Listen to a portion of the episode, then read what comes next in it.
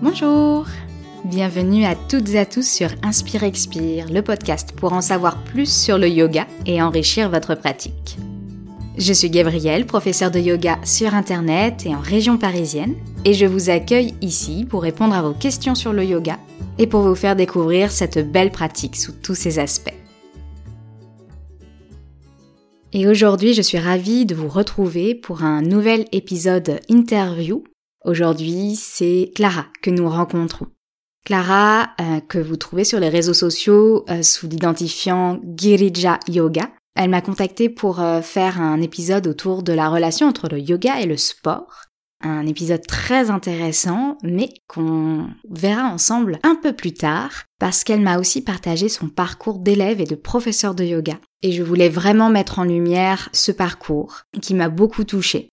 Je me suis beaucoup retrouvée dans les mots de Clara, dans sa façon de ressentir le monde du travail, dans sa sensibilité, dans ce que le yoga a pu lui apporter. Et je pense que beaucoup de professeurs de yoga pourront s'y retrouver et des élèves également.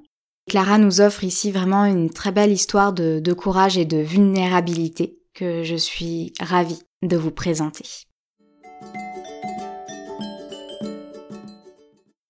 Nous allons pouvoir commencer notre échange. Donc, je suis vraiment ravie de t'accueillir aujourd'hui pour euh, cette interview pour le podcast. Et je vais te proposer de te présenter toi-même, de te présenter euh, comme tu aimerais que tu sois présenté. Bah écoute, bonjour Gabriel. Merci à toi de, m'accueillir sur le podcast. Je suis très contente d'être là, pouvoir échanger avec toi. Du coup, je m'appelle euh, Clara, j'ai 26 euh, ans et j'habite en région grenobloise, dans le massif de la Chartreuse particulièrement. Et donc, je pratique et j'enseigne le Hatha Yoga depuis un peu plus d'un an, le yoga nidra depuis peu et bientôt euh, le yin yoga. Et donc je suis passionnée par euh, la nature, par l'environnement, par les animaux et, euh, et, par le sport qui occupe aujourd'hui bah, une, très grande place dans ma vie. Et quelle est ton, ton, histoire avec le yoga Comment ça a commencé? Alors moi j'ai découvert le yoga lors d'une immersion en Inde il y a à peu près cinq ans où en fait j'ai eu euh, l'occasion d'y passer six mois pour réaliser un stage dans le cadre euh, de mes études d'ingénieur. Donc c'est là-bas en fait que j'ai eu l'occasion de, prendre mes premiers cours euh, de yoga et de ramener en fait la pratique avec moi dans ma valise. L'Inde, ça a été vraiment une expérience qui a été, je dirais, autant bouleversante qu'enrichissante avec le recul. mon retour en France a été très compliqué. J'ai mis beaucoup de temps à digérer tout ce que j'avais pu vivre là-bas. Et je pense vraiment qu'à mon retour, j'étais plus la même personne euh, qu'à mon départ. Et le yoga a, pris euh, à mon retour en fait une grande place dans ma vie puisque ça m'a permis en fait de me justement de me reconstruire suite à cette expérience. Et j'ai eu l'impression de suite à ça de vraiment trouver une pratique qui me qui me correspondait, des choses qui me parlaient tant dans la pratique que dans la philosophie. Et euh, j'avais un petit peu galéré à l'époque d'ailleurs à, à, continuer les cours de yoga à mon retour à Grenoble puisque c'était pas autant euh, démocratisé il y a cinq ans. C'était un petit peu difficile de trouver des pratiques qui me correspondaient, mais, euh, mais j'ai continué et c'est comme ça en fait le yoga est rentré dans ma vie. Et euh, du coup, en fait, tu as fait tes premiers cours en Inde, directement dans le berceau de naissance du yoga. Et qu'est-ce qui t'a amené à faire ces cours et comment tu t'es senti Qu'est-ce que ça t'a apporté sur le, sur le long terme? Alors déjà, je pense que c'était une vraie chance, très honnêtement, de démarrer la pratique du yoga vraiment dans le dans le berceau comme tu l'as dit en Inde parce que j'ai trouvé vraiment un, un, yoga très traditionnel qui incluait vraiment bah, toute la pratique dans, dans son entièreté et finalement là-bas la, la, pratique du yoga elle est euh, elle est ancrée partout. Tout le monde fait du yoga.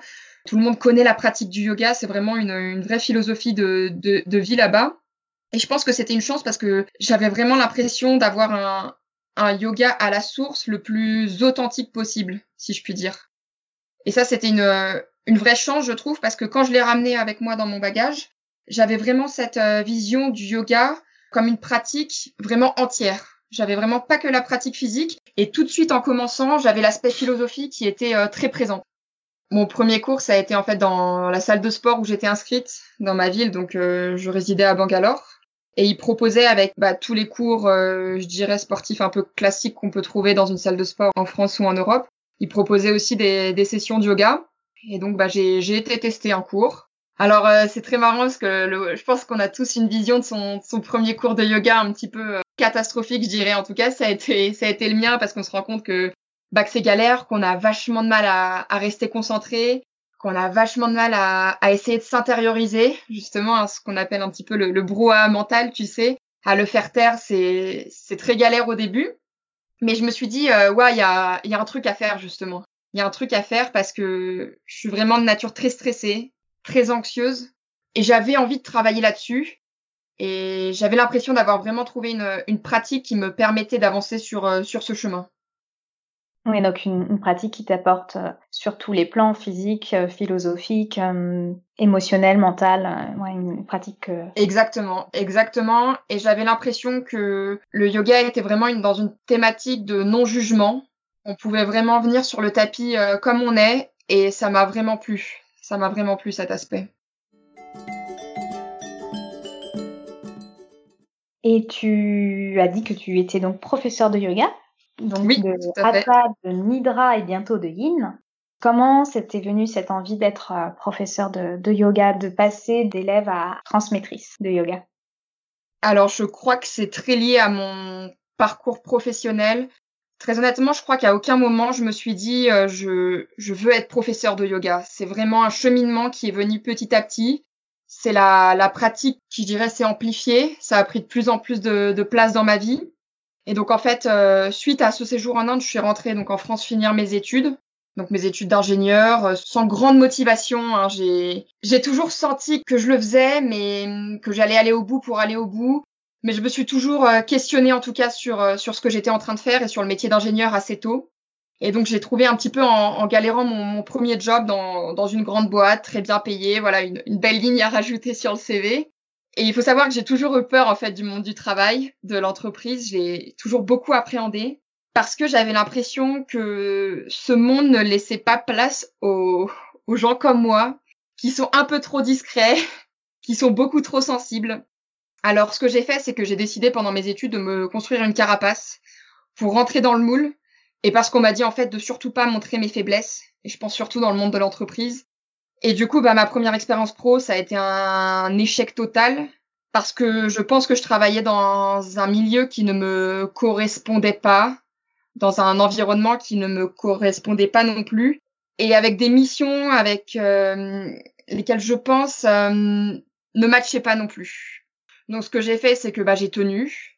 J'ai tenu presque un an parce que euh, en fait, je me disais qu'il fallait au moins rester trois ans dans un premier job, mais sans savoir que chaque semaine, ben chaque semaine de plus à rester dans cette situation, c'était en fait des blessures qui allaient mettre de, plus en plus de temps à, à cicatriser. Et euh, je suis arrivée à un stade où ça n'allait vraiment plus, où j'étais épuisée, j'étais à bout parce que vu que j'étais pas à l'aise dans cet environnement, je me suis réfugiée dans mon travail parce que je me disais il faut au moins que je fasse ça de bien.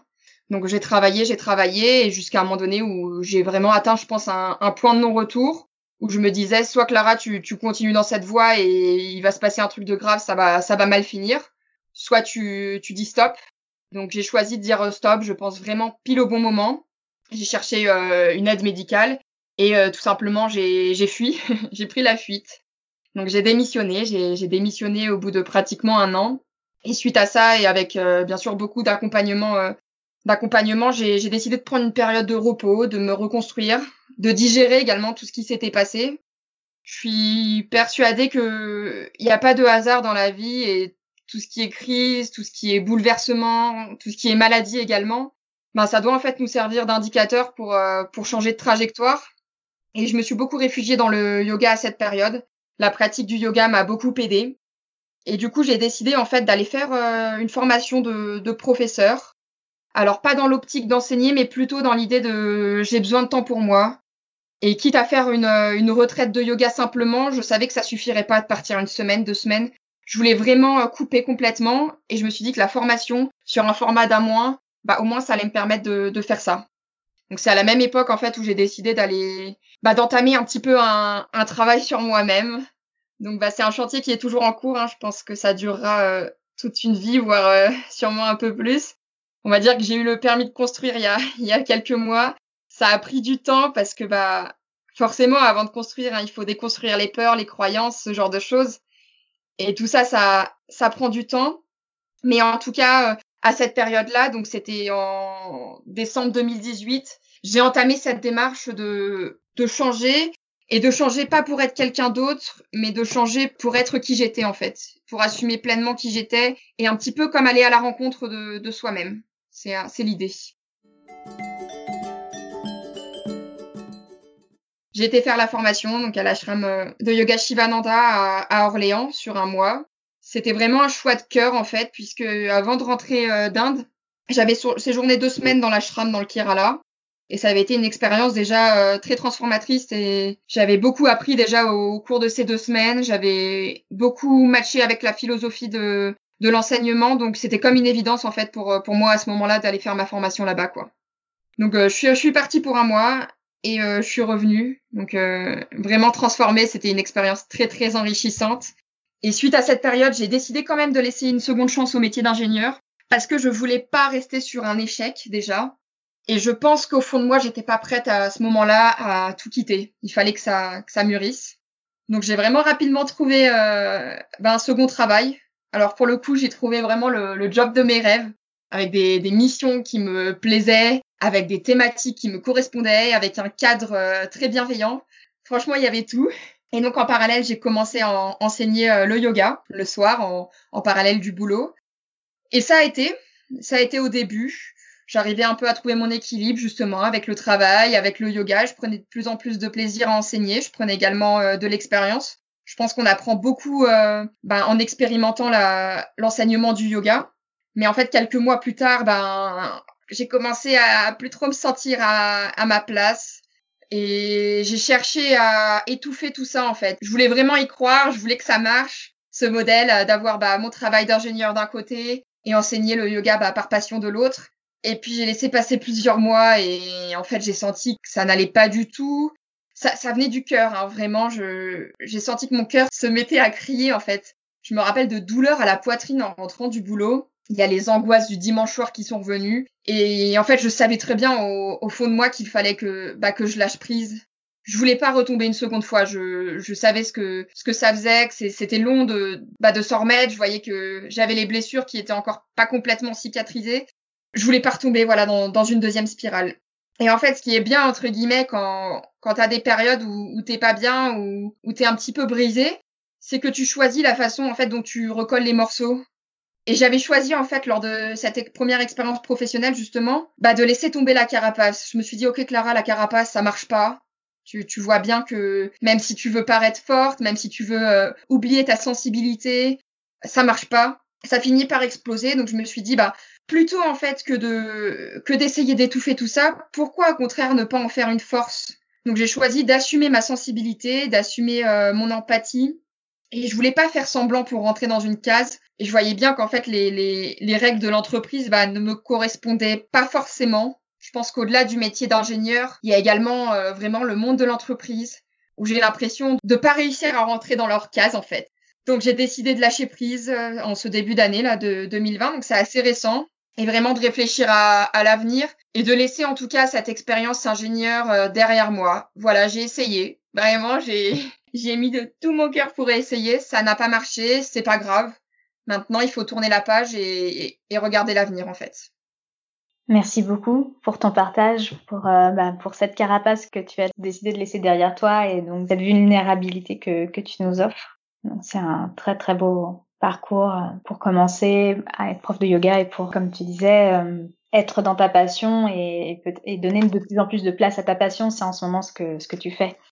Exactement, oui, exactement. C'est c'est en tout cas l'idée. J'ai, j'ai décidé vraiment de suivre mon cœur, d'éviter d'être trop dans le mental et de vraiment faire les choses avec euh, mon intuition et avec le cœur. C'est pas toujours évident parce que bah, on a toujours hein, ce que ce que je disais tout à l'heure, mais les peurs, les croyances qui sont très ancrées. Et je suis quelqu'un aussi à la base de très ancré et de très terre à terre. Donc c'est vrai qu'à la base suivre mon cœur, euh, non non moi c'était impossible. Moi c'est le mental, et je trouve que, en tout cas, depuis que je le fais, depuis que j'écoute de plus en plus mon cœur, il y a des très belles opportunités qui s'ouvrent et je me sens beaucoup plus épanouie et à ma place. Donc je me dis c'est qu'il y a quelque chose à faire et même si c'est dur, même si ça prend du temps, même s'il faut un petit peu se battre, bah je trouve qu'il faut il faut rien lâcher s'il y a vraiment des belles choses à venir quoi. Et c'est donc une très belle conclusion à cet épisode. Suivre son intuition et faire les choses avec le cœur, cet élément principal du courage. J'espère que cet épisode vous a inspiré à suivre votre cœur, à vous faire confiance, à vous écouter. Merci beaucoup Clara pour ton partage et ta vulnérabilité, ton courage. Vous pouvez retrouver tous les contacts de Clara, son site internet et son Instagram dans les notes de l'épisode. Partagez l'épisode autour de vous, à vos amis, à vos élèves si vous êtes professeur pour le faire découvrir à de plus en plus de monde. N'hésitez pas à le commenter sur euh, iTunes avec un commentaire 5 étoiles si le cœur vous en dit. Et pour ne rater aucune sortie, je vous invite à vous abonner sur votre plateforme d'écoute préférée. Apple Podcast, SoundCloud, Deezer, Spotify, Podcast Addict et toutes les autres. Et on se retrouve sur Instagram sous l'identifiant pincha.yoga pour échanger autour du podcast et découvrir encore plus de belles facettes du yoga. J'ai hâte de vous retrouver au prochain épisode. D'ici là, prenez soin de vous, prenez soin des autres et prenez soin du monde. À bientôt!